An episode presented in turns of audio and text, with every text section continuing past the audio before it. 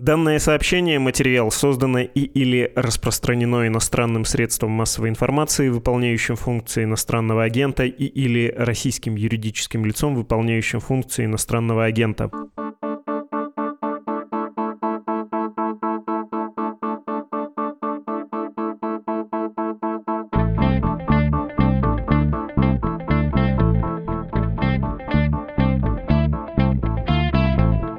Включили «Что случилось?» подкаст о новостях, которые долго остаются важными. Меня зовут Владислав Горин. И, как в рассылке «Сигнал», хочется одним словом описать, что сегодня будем обсуждать. Телеавторитаризм чей? Владимира Путина. Интуитивно понятно, о чем речь, но что это значит? Что за телевизионный авторитаризм? И почему его надо обсуждать сейчас? Что это такое, подробно обсудим в самом начале беседы с дорогими гостями. Их сегодня будет двое. А с чего мы вдруг об этом заговорили, я объясню прямо сейчас при помощи издания «Медуза». 12 декабря стало известно, что ежегодная большая пресс-конференция Владимира Путина в 2022 году не состоится. Разведка Великобритании предположила, что это связано с опасениями Кремля по поводу несанкционированного обсуждения войны в Украине во время мероприятия. На следующий день ТАСС сообщил, что в 2022 году может не состояться послание президента Федеральному собранию компанию. По информации источников The Moscow Times, решение об отмене этих мероприятий в последний момент принял лично президент, а связано оно с военными неудачами российской армии в Украине. Если вам все еще не очень понятно, что за тема сегодня, извините, я был, видимо, путан. Сейчас еще раз все объясню и вам, и экспертам-собеседникам.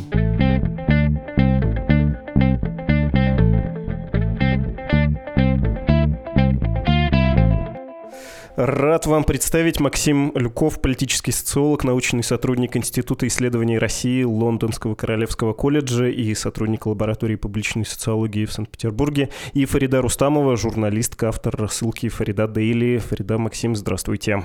Привет. Добрый день. Вот о чем сегодня хочется поговорить. О роли телевидения в системе путинской власти и выстраивании иерархии видимо, на вершине которой находится главное шоу этой вселенной, тех, где уверен долго с такой самцовской уверенностью, с таким совершенно сексуальным напором доминирует обычно Путин. Просто в этом году ни один из этих актов демонстрации информационной силы не состоялся. Не прямая линия, когда народ пишет президенту, небольшая пресс-конференция, когда журналисты собираются и с унизительными плакатиками пытаются обратить внимание Путина на себя, задать ему вопрос. И даже близкое, хоть и менее значимое по силе воздействия послание Федеральному собранию в этом году не состоялось. Я тут склонен увидеть, если не веху, то точно повод для разговора о телевидении. Фрида, можешь начать и рассказать, что случилось с пресс-конференцией, прямой линией, и хотели объединить в этом году? Ну, собственно, объединили, не проведя ни то, ни другое. Да, вот ближе к концу года стало понятно, просто уже появились официальные более-менее подтверждения того, что ни одного из вот этих трех больших форматов в этом году не будет. Речь про большую пресс-конференцию, как ты уже сказал, про прямую линию, которая длится там, по-моему, не меньше, а, может быть, и больше, чем пресс-конференция. И, собственно, послание, да, Федеральному собранию, на мой взгляд, самый важный элемент из всех этих перечисленных. И да, собственно, мы видим, что Путин не то чтобы как бы исчез с радаров, он проводит мероприятия, просто они другие. А вот эти традиционные, я бы к ним отнесла пресс-конференцию и прямую линию, их в этом году нет. Послание, мне кажется, про него нужно говорить отдельно, потому что по сравнению с этими форматами, да, небольшая пресс-конференция, не прямая линия, это все делалось там, добровольно, да, это просто придуманные там кремлевскими пиарщиками, там Алексеем Громовым форматы давным-давно, там, в начале нулевых, да. Хочет проводит, не хочет не проводит. А вот послание — это другое. Послание президента обязывает представлять каждый год закон а именно Конституция, основной закон. Ну, в Конституции написано, что президент делает послание Федеральному собранию, и, кажется, один раз за всю путинскую историю послания не было, и там Песков объяснял, что э, закон не обязывает, хотя нет, в Конституции не по желанию. Там написано, да. там написано ежегодно, там написано ежегодно, и эта норма содержится в 84-й статье Конституции, в которой перечисляются и другие обязанности президента, например, назначать выбор Государственной Думы, который уж точно нельзя назвать, типа, это его полномочия, хочет делает, хочет не делает. Это, конечно, не так. Это единый список, и послание входит э, в этот список тоже. Понятно, что в путинской России да, послание — это очередной элемент э, пропаганды зачастую. Но технически, по закону, это вообще-то не только это. И должно быть как минимум не только этим. Президент обязан хоть как-то где-то отчитываться перед людьми. Это один из элементов российской системы, как бы демократической. То есть он должен был бы быть, подразумевался именно так, что президент подводит итоги своей работы, не только своей каждый год, и рассказывает о будущих каких-то планах в том, что касается экономики и вообще внутренних дел, и в том, что касается внешней политики. Это гораздо более серьезная вещь, которая гораздо более серьезная подготовка происходит, чем там, к той же большой пресс-конференции или к прямой линии. Хотя к этим мероприятиям тоже, безусловно, очень серьезно и немало времени готовится. Ну, вот я имею в виду, готовят там администрация президента, правительство, какие-нибудь эксперты приглашенные, какой-нибудь Сбербанк и так далее, и так далее. Да? Ну, я бы сказал, что с точки зрения воздействия на аудиторию, все-таки послание на последнем месте. И там более-менее понятен механизм производства. Есть и внешние, и внутренние в администрации президента и в правительстве авторы, которые по кусочку это пишут, президент выходит, зачитывает. В случае с пресс-конференцией прямой линии организационные работы побольше, и они с точки зрения, повторюсь, воздействия на электорат, на аудиторию, на граждан более значимы. Это как бы акт акт прямого взаимодействия с публикой. Почему, еще раз, прости, повторю этот вопрос, в этом-то году не состоялось, в том числе по твоей информации? Все же ждали, все переносили, переносили, и вот допереносились до того, что не пройдет. Пресс-конференция, слушай, у меня нет какого-то инсайда на эту тему, почему она не состоялась. Я имею в виду прямого инсайда, то есть почему Путин на самом деле отменил это мероприятие. Понятно, что такие мероприятия, естественно, отменяются или даются разрешения, одобрения на его проведение самим Путиным лично. Конечно же, это же его, собственно, он там главный герой, главное действующее лицо и главный организатор. Я думаю, что это мое предположение, основанное на некоторых там разговорах с людьми, которые имеют отношение к подготовке подготовки подобных а, мероприятий для Путина. Я думаю, что дело в том, что кремлевские пиарщики, да и сам Путин, наверное, сочли, что такое мероприятие, такой формат, точнее, он уже не актуален после войны по нескольким причинам. Одна из них в том, что это очень долгие мероприятия по времени. И какими бы они ни были срежиссированными, это все равно требует, во-первых, повторюсь, большой подготовки, в том числе со стороны Путина. И ему тоже на это нужно тратить довольно много времени. А я не уверена, что президент страны, которая ведет э, войну, и который сам там руками этой войны управляет, что у него есть время на то, чтобы вот так готовиться к таким мероприятиям. Причем готовиться не только интеллектуально, да, там какие-то материалы читать, изучать, запоминать, э, какой-то там строить тоже вместе с Громовым там, и остальными пиарщиками кремлевскими драматургию. Не только в этом. Он еще физически же к этому готовится, к таким долгим мероприятиям. Он же не может там в туалет сходить, простите. Ну, это просто факт, об этом нельзя не сказать. Как правило, за сутки до этих э, мероприятий он не пьет жидкости никаких. И это достаточно сложное для человеческого организма вообще испытание. Потому что, ну, представьте вы целый день не пьете, чтобы не ходить в туалет так долго. Поэтому это тоже как бы фактор, я думаю, не самый значимый, но один из значимых факторов. И по поводу, в общем, неадекватности такого формата длительного, да, конечно, кремлевские все пиарщики и администрация, они могут срежиссировать, подготовить мероприятие так, чтобы там вообще не звучало никаких неудобных вопросов. Безусловно, это так. Но здесь речь а, идет о другом, что насколько это будет адекватно, повторюсь, смотреться, когда у тебя прям очень долгое мероприятие. Не то, что вот сейчас они делают, да, так дробят вот такие, делают небольшие, небольшие, как бы такими кусочками какие-то там. Встретился с одними, встретился с другими, тут совещание, там совещание. Ну, это длится там час максимум. Там. Ну, вчера, окей, там длительное было одно совещание, но это был такой немножко экстра формат, который, судя по всему, либо было заменой какое-то послание, по крайней мере, экономической части, либо либо его репетиции. Я говорю про вчерашнее заседание Совета по стратегическому развитию нас проекта. На котором Путин сам беспрерывно выступал на протяжении часа.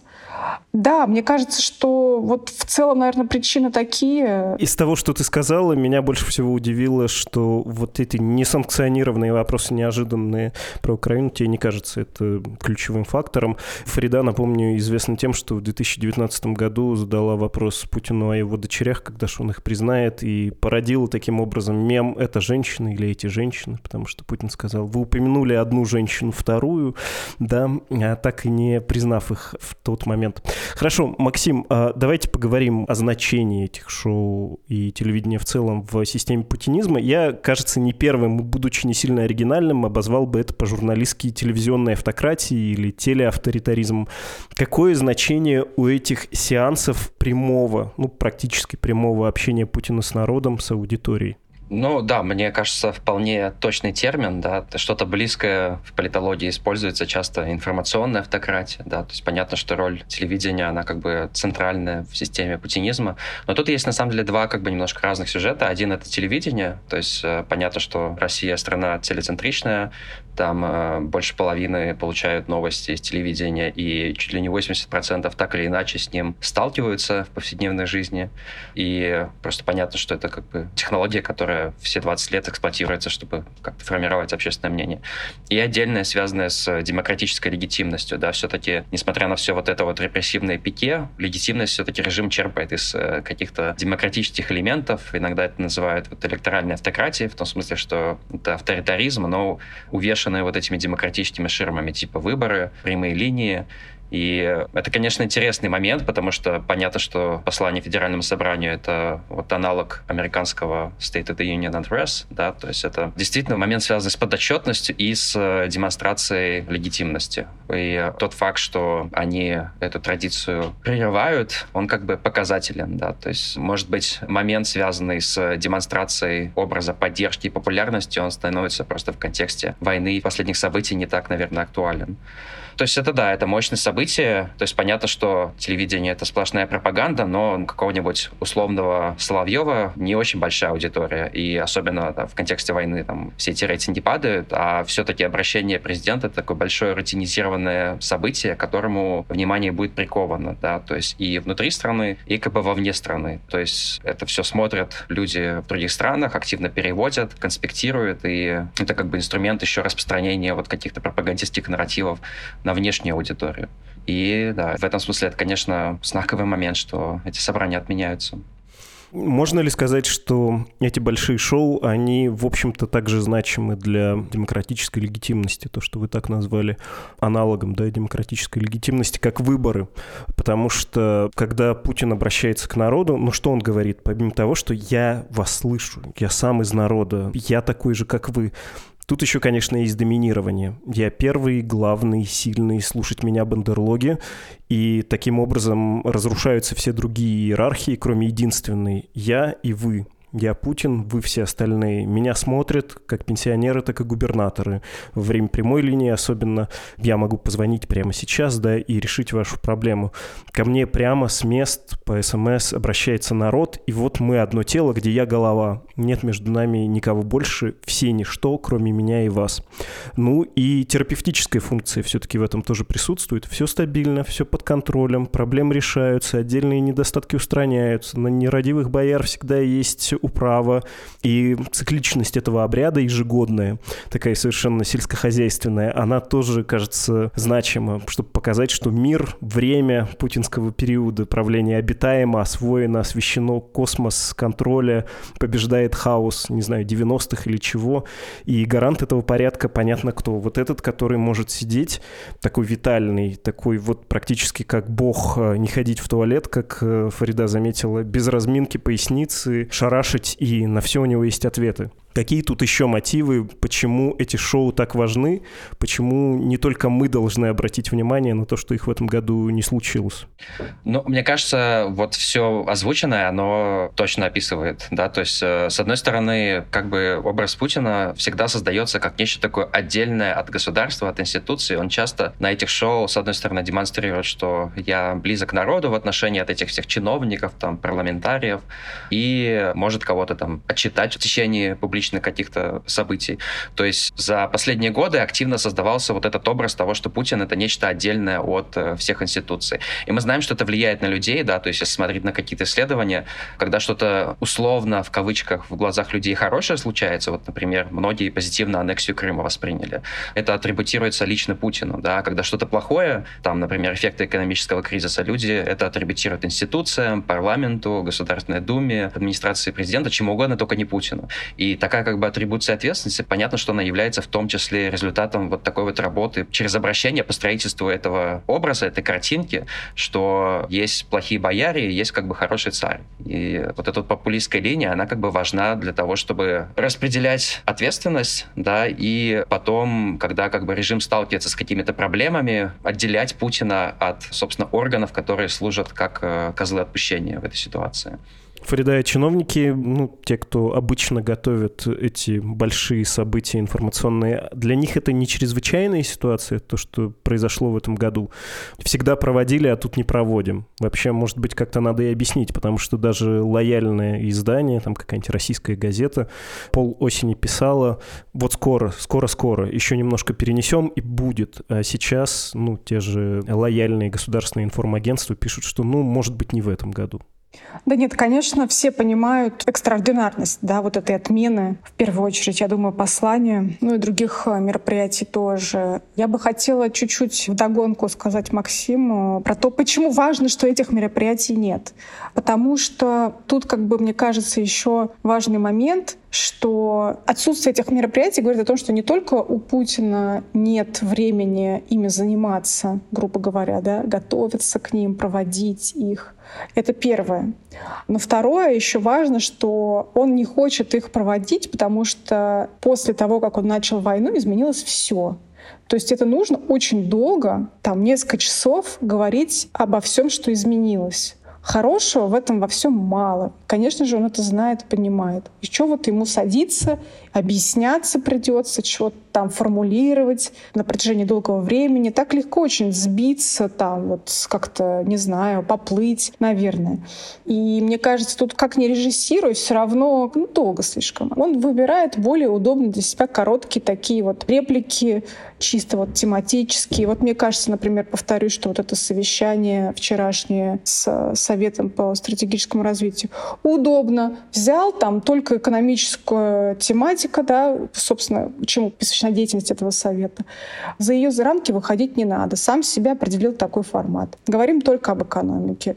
И, по сути, он как будто бы, да, вот эту экономическую часть послания поместил вот в этот формат, в котором говорить о войне не надо. Не нужно объяснять, какие у тебя цели, зачем вообще ты все это начал. Ведь этот момент тоже очень тоже важен. Да, третье. Война идет уже 10 месяцев. Более конкретных целей, зачем она была начата, чем денацификация, демилитаризация, вот эти мифические да, какие-то вот э, цели, которые были придуманы еще в феврале, Ничего более конкретного мы не услышали. Это слишком мало. Слишком дорого все это обходится. Слишком много гибнет людей. Слишком много уходит ресурсов на это. А ничего более конкретного он так и не сформулировал. Ему нечего сказать на вопрос о том, зачем мы воюем. И вот он где-то там обронит что-то там про Азовское море, что оно теперь внутреннее море Российской.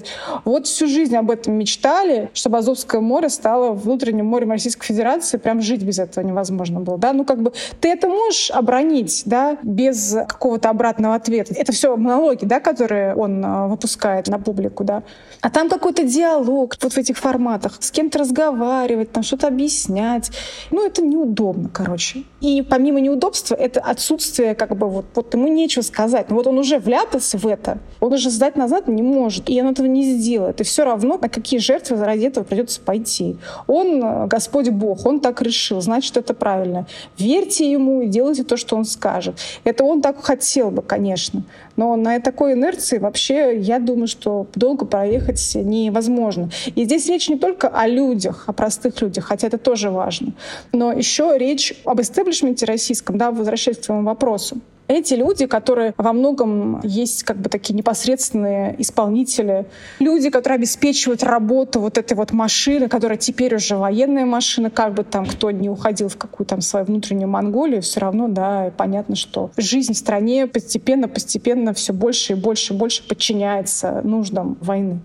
Вот эти люди, высокопоставленные чиновники, руководители госкомпаний, руководители крупного бизнеса, который еще остался частного или государственного, там около государственного. Это много-много-много людей, всех вот этих людей, которые мы видим там в первых рядах и не только в первых, на всех этих мероприятиях. С ними же со всеми, там, буквально там, с каждым из них Путин не встречается раз в неделю и не объясняет им, зачем он войну начал они в этом смысле тоже как бы получают всю эту пропаганду из телевизора, из средств массовой информации, из сайта Кремля, я не знаю, ну то есть тоже как бы из э, вторых рук, да, грубо говоря. И им тоже непонятно, что происходит. Они тоже точно так же, они не понимают, зачем это все, а когда это закончится, а сколько это еще продлится, а что еще нужно будет, а будет еще мобилизация, а какие вообще планы-то? Уже год война почти продолжается. И вот у них тоже нет ответа на этот вопрос. И важно осознавать, что Путин фактически, он как бы избегает вот этого разговора не только с населением России и там со всем миром, да, а еще и со своим собственным окружением.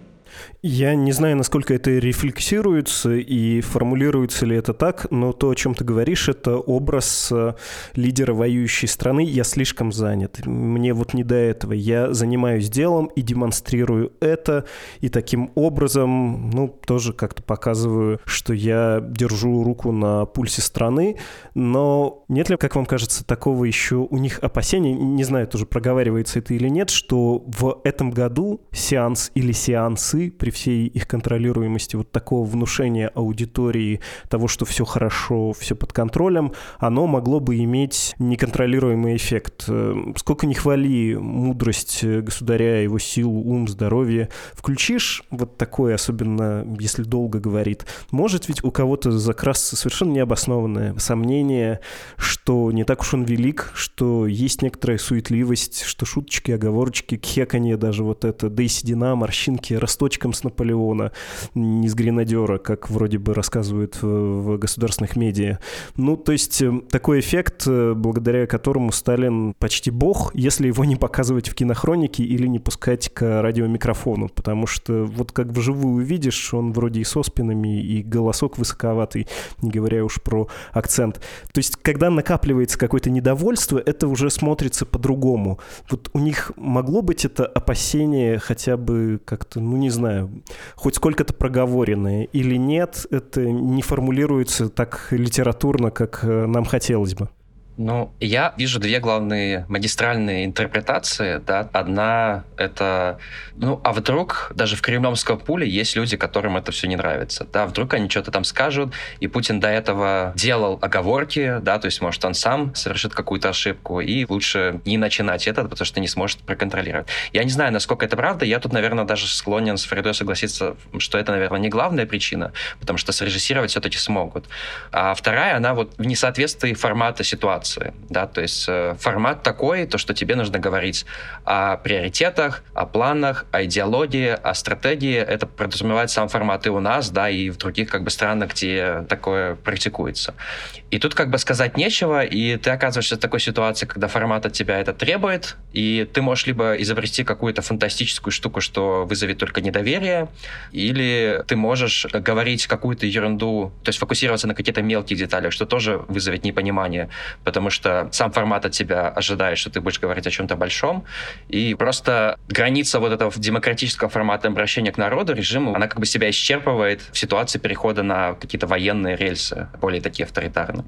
Да, я соглашусь с Максимом, что монолог вести э, — это не монолог, да, вот, во-первых, эти форматы подразумевают диалог, что как бы уже само по себе как бы опасненько, да, ну и потом 4 часа говорить только о тактике, избегать каких-то вот больших э, проблемных каких-то вопросов, ну, это сложно. Это реально прям совсем неадекватно. То есть они не могут э, дать такую картинку, что у нас вождь где-то в космосе там, и на какие-то реально насущные болезненные вопросы он не отвечает. Видимо, они считают, что вот эти вот микроформаты, которые они сейчас практикуют, вот этих вот встреч там по часу, это более адекватно смотрится, да, там сейчас по чайной ложке ты тут чуть-чуть э, что-то починил, как будто бы, да, тут чуть-чуть, ну, в смысле, вот как это интерпретируется пропагандой. Может быть, они считают, что это более адекватно адекватно. Может быть, они действительно правы, потому что все-таки, да, такие растянутые во времени форматы, там так не получится. И потом эти мероприятия должны показываться в прямом эфире. Ты не можешь все записать 4 часа, потом там монтировать, что-то удалять, какие-то куски большие особенно, и потом это давать в эфир. А сейчас они в прямой эфир вообще стараются не выходить. Ну, то есть они могут на каких-то высоко срежиссированные штуки там с участием его одного или там, не знаю, двух каких-нибудь человек там показать, хотя в основном это, конечно, все тоже консервы. А тут как бы прямой эфир — это стрёмно. Они уже все перестали это практиковать. Мало ли какая-нибудь Марина Овсянникова там выйдет э, с плакатом э, опять и все испортит. Вот. Я еще, кстати, хотела вдогонку, вот сейчас просто вспомнила про пресс-конференцию сказать одну вещь. Ведь с 2019 года, это вот последний раз, когда я там лично была, вся эта история с пресс-конференциями, там и так вопросы, которые там задавались, они в основном были согласованы. То есть в основном право задать вопрос получали те СМИ, которые согласовали свои вопросы с э, Дмитрием Песковым. Дмитрий Песков напрямую запрашивал у кремлевского пула, в частности, да, те вопросы, которые они собираются задавать, чтобы там сказать «да», «нет», может быть, как-то формулировки скорректировать и так далее. Вот. Что касается региональных медиа, тут я не совсем в курсе, согласовывали ли они тоже, но думаю, что там какой-то список тоже был, потому что Песков тоже не случайно выбирает людей. В моем случае модерировал не Песков. В этот момент модерировал сам Путин, и он как бы такой, типа, бравый молодец, иногда любит пощекотать себе чуть-чуть нервы, ну вот пощекотал. После 19 года, пресс-конференция в 20 году, в 21 году, эти мероприятия были все более и более ограничены, еще более ограничены, понимаете? То есть тут уже, в принципе, все меньше и меньше становится пространство физическое, уже даже не присутствует практически в одном зале со всей вот этой толпой, да. Сам по себе формат достаточно унизительный, а тут еще хуже, там где-то они далеко сидят, там, ну, часть, по крайней мере, там вроде пул с ним, там чуть-чуть по краям сидел, по-моему, если я правильно помню, в прошлом году, по крайней мере, в одном помещении, а все остальные где-то там по видеосвязи, ну, короче, какая-то такая штука была. Там было очень мало вопросов не согласованных, может быть, вообще не было, я этого точно не знаю. Вот. Тут какой фактор важен? Очень много журналистов уехало, независимых. То есть они даже массовкой там не посидят. Можно нагнать толпу журналистов государственных медиа. Но 4 часа их показывать — это очень долго. А сделаешь короче, скажут, Путин теперь больше не может так долго высиживать. Иностранные журналисты, я думаю, что никто, кроме каких-нибудь там, может быть, китайских СМИ или других медиа, которые представляют менее демократические страны, чем там какие-нибудь европейские или другие западные страны, они там окей, может быть, они согласуются вопросы с Песковым. А другие иностранные журналисты, не будут они ничего согласованы, то есть они не будут задавать вопросы, которые Песков им скажет задать. Они все будут спрашивать про войну, так или иначе. Причем надо понимать, я думаю, многие слушатели этого не знают. Российские независимые журналисты в Россию поехать даже на пресс-конференцию Путина не могут потому что слишком высокие риски, и в основном люди предпочитают оставаться за рубежом. Иностранные журналисты могут поехать в Россию. И что? Сидеть ему только с иностранными журналистами общаться, которые будут только про войну его спрашивать, а что он будет отвечать? Что он им будет отвечать? У него нет ответов на все их вопросы. Короче, вот этот формат, он как бы развалился вот так вот. Он уже невозможен, я думаю. И это тоже одна из причин. Поговорить не о чем, формат развалился, не с кем, нечем похвастаться, риски высоки и вообще не очень хочется, не сильно комфортно, в том числе физически. С этим понятно. Давайте, может быть, посмотрим на систему путинизма и ее отношения с телевидением в целом. Максим, я хочу процитировать ваш материал с сайта признанного нежелательным в Российской Федерации аналитического центра Lidl. Пара выдержек. Российская медиа-среда существенно изменилась за год правления Владимира Путина. С 2012 года режим становился все более агрессивным по отношению к инакомыслию и последовательно устанавливал все больше контроля над информационным пространством. В феврале 22-го Кремль не только контролировал командные высоты телеканалы и самые популярные издания, но и доминировал в ключевых социальных медиа, что позволило ему накануне вторжения с легкостью распространять сюжеты о нацистах в украинском руководстве. Но несмотря на абсолютное доминирование в информационной сфере, внутри России возможности пропаганды оказываются далеко не безграничны. А можно про ограничения? В чем не безграничность? Ограниченность?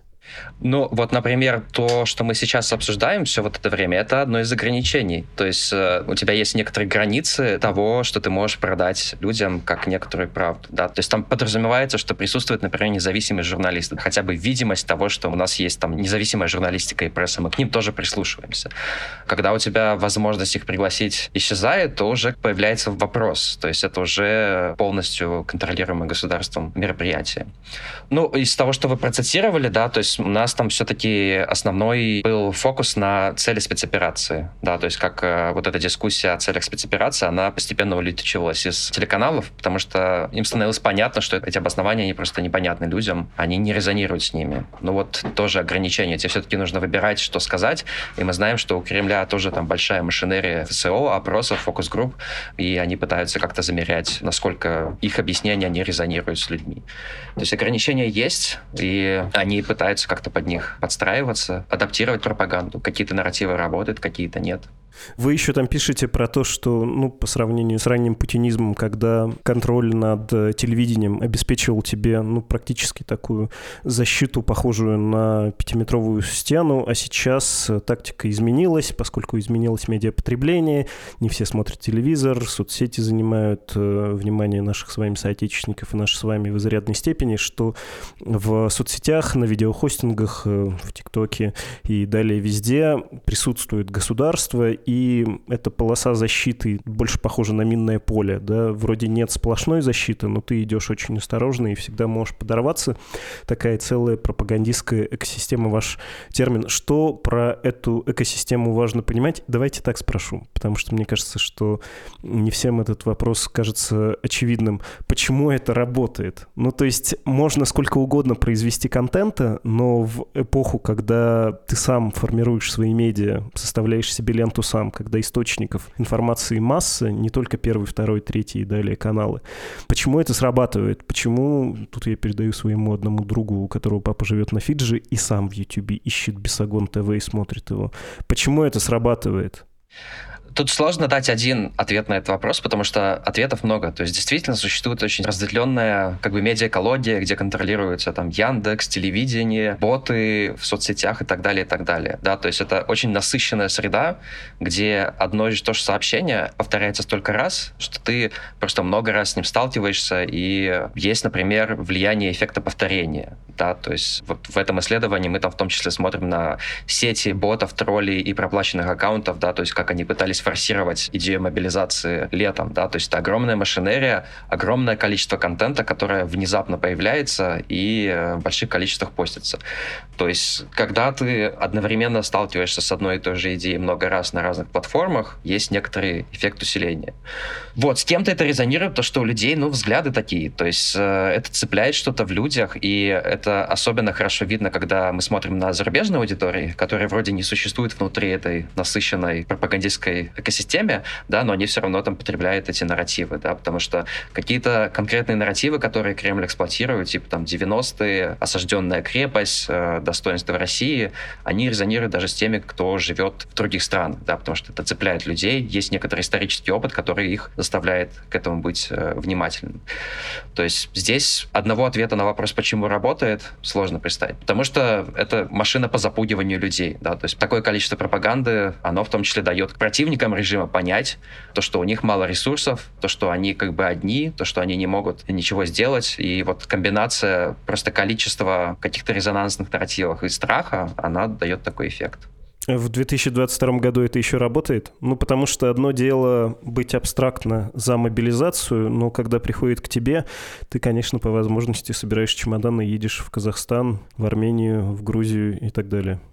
Мы часто пытаемся судить о людях в России и том, как они воспринимают пропаганду немножко по себе, да, то есть, мне кажется, ну вот есть некоторый такой нарратив там, и мы посмотрим и поймем, что это неправда, да, но все-таки большинство людей это достаточно политичные люди, которые очень мало внимания уделяют новостям, да, кто-то их вообще игнорирует.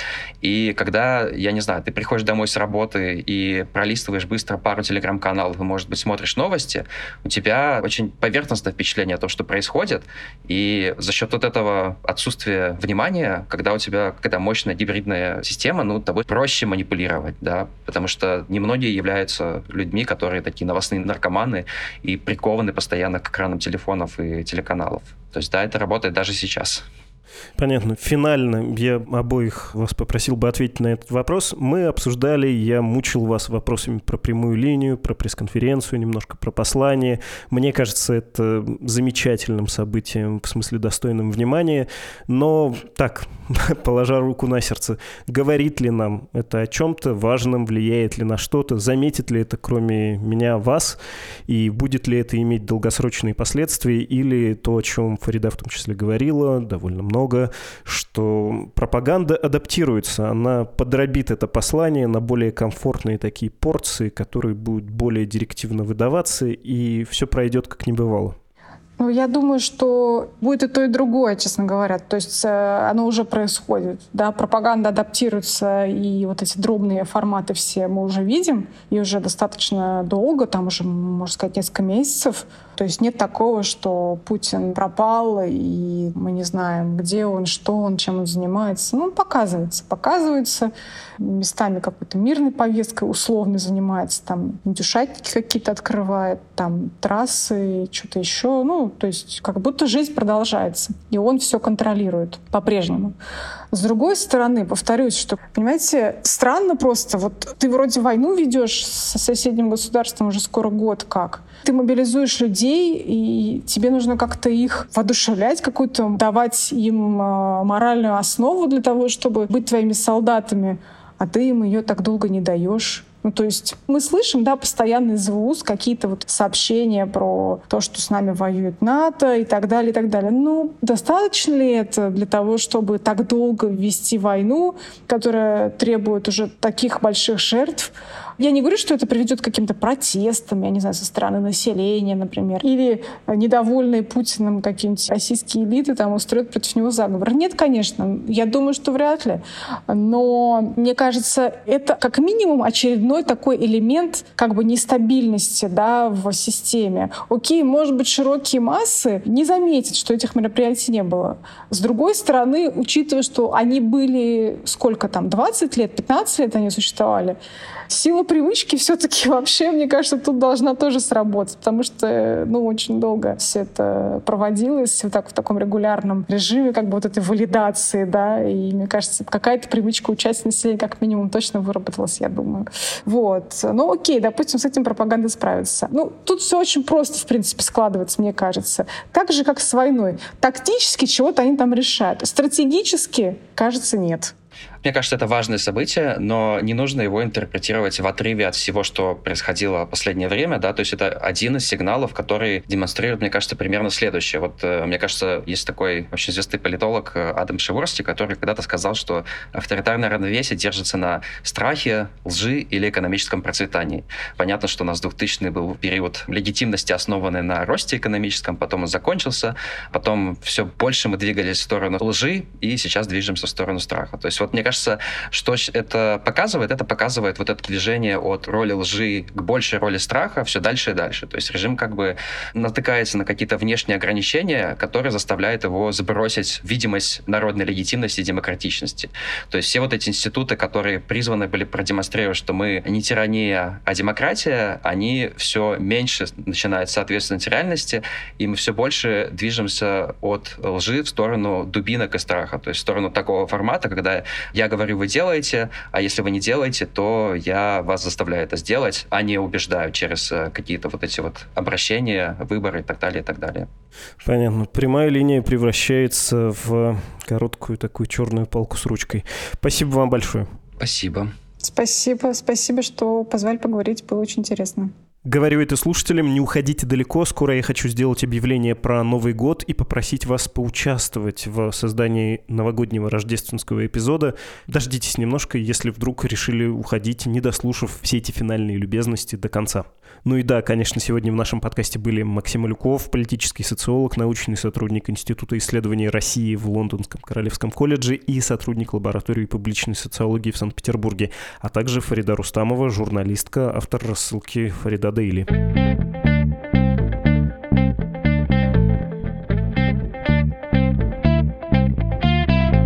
Обещанное объявление. 30 декабря, последний будний день 2022 года, последний эпизод нашего подкаста в этом году. На Новый год хочется сделать специально для резки салатов какой-то такой домашний, душевный выпуск. И сердце просит дружеской болтовни с коллегами по «Медузе». Такое у меня есть к вам предложение. Давайте послушаем их, но спрашивать буду не я, а спросите вы. Если вы что-то хотите узнать у журналистов «Медузы», я задам им ваши вопросы, сделаем такой сборный выпуск о науке, политике, массовой культуре, о чем угодно. Пишите, что нам обсудить в дружеской компании, ну, скажем, Дмитрия Кузнеца, Александра Ершова, Дарьи Саркисян, Натальи Грединой, Андрея Перцевой и многих других, чьи материалы вы читаете в «Медузе» и с кем не раз встречались в нашем подкасте в этом году. Я, повторюсь, ваши вопросы задам. Не дадим жизни 2022 у нас раскидать, соберемся снова. Письма с вопросами отправляйте на почту подкаст собакамедуза.io. В теме письма укажите «Это на Новый год» и пособираем ваши вопросы всю следующую неделю. В общем, пишите, а если хотите еще и сделать нам подарок, о, Медуза будет очень рада одной вещи, а именно поработать еще годик. Так что добровольная подписка, лучше регулярная, на наше издание, то есть пожертвования нам, будут очень кстати. Адреса, где можно оформить пожертвование, support.meduza.io и save.meduza.io. Это был подкаст «Что случилось?» о новостях, которые долго остаются важными. До понедельника. thank you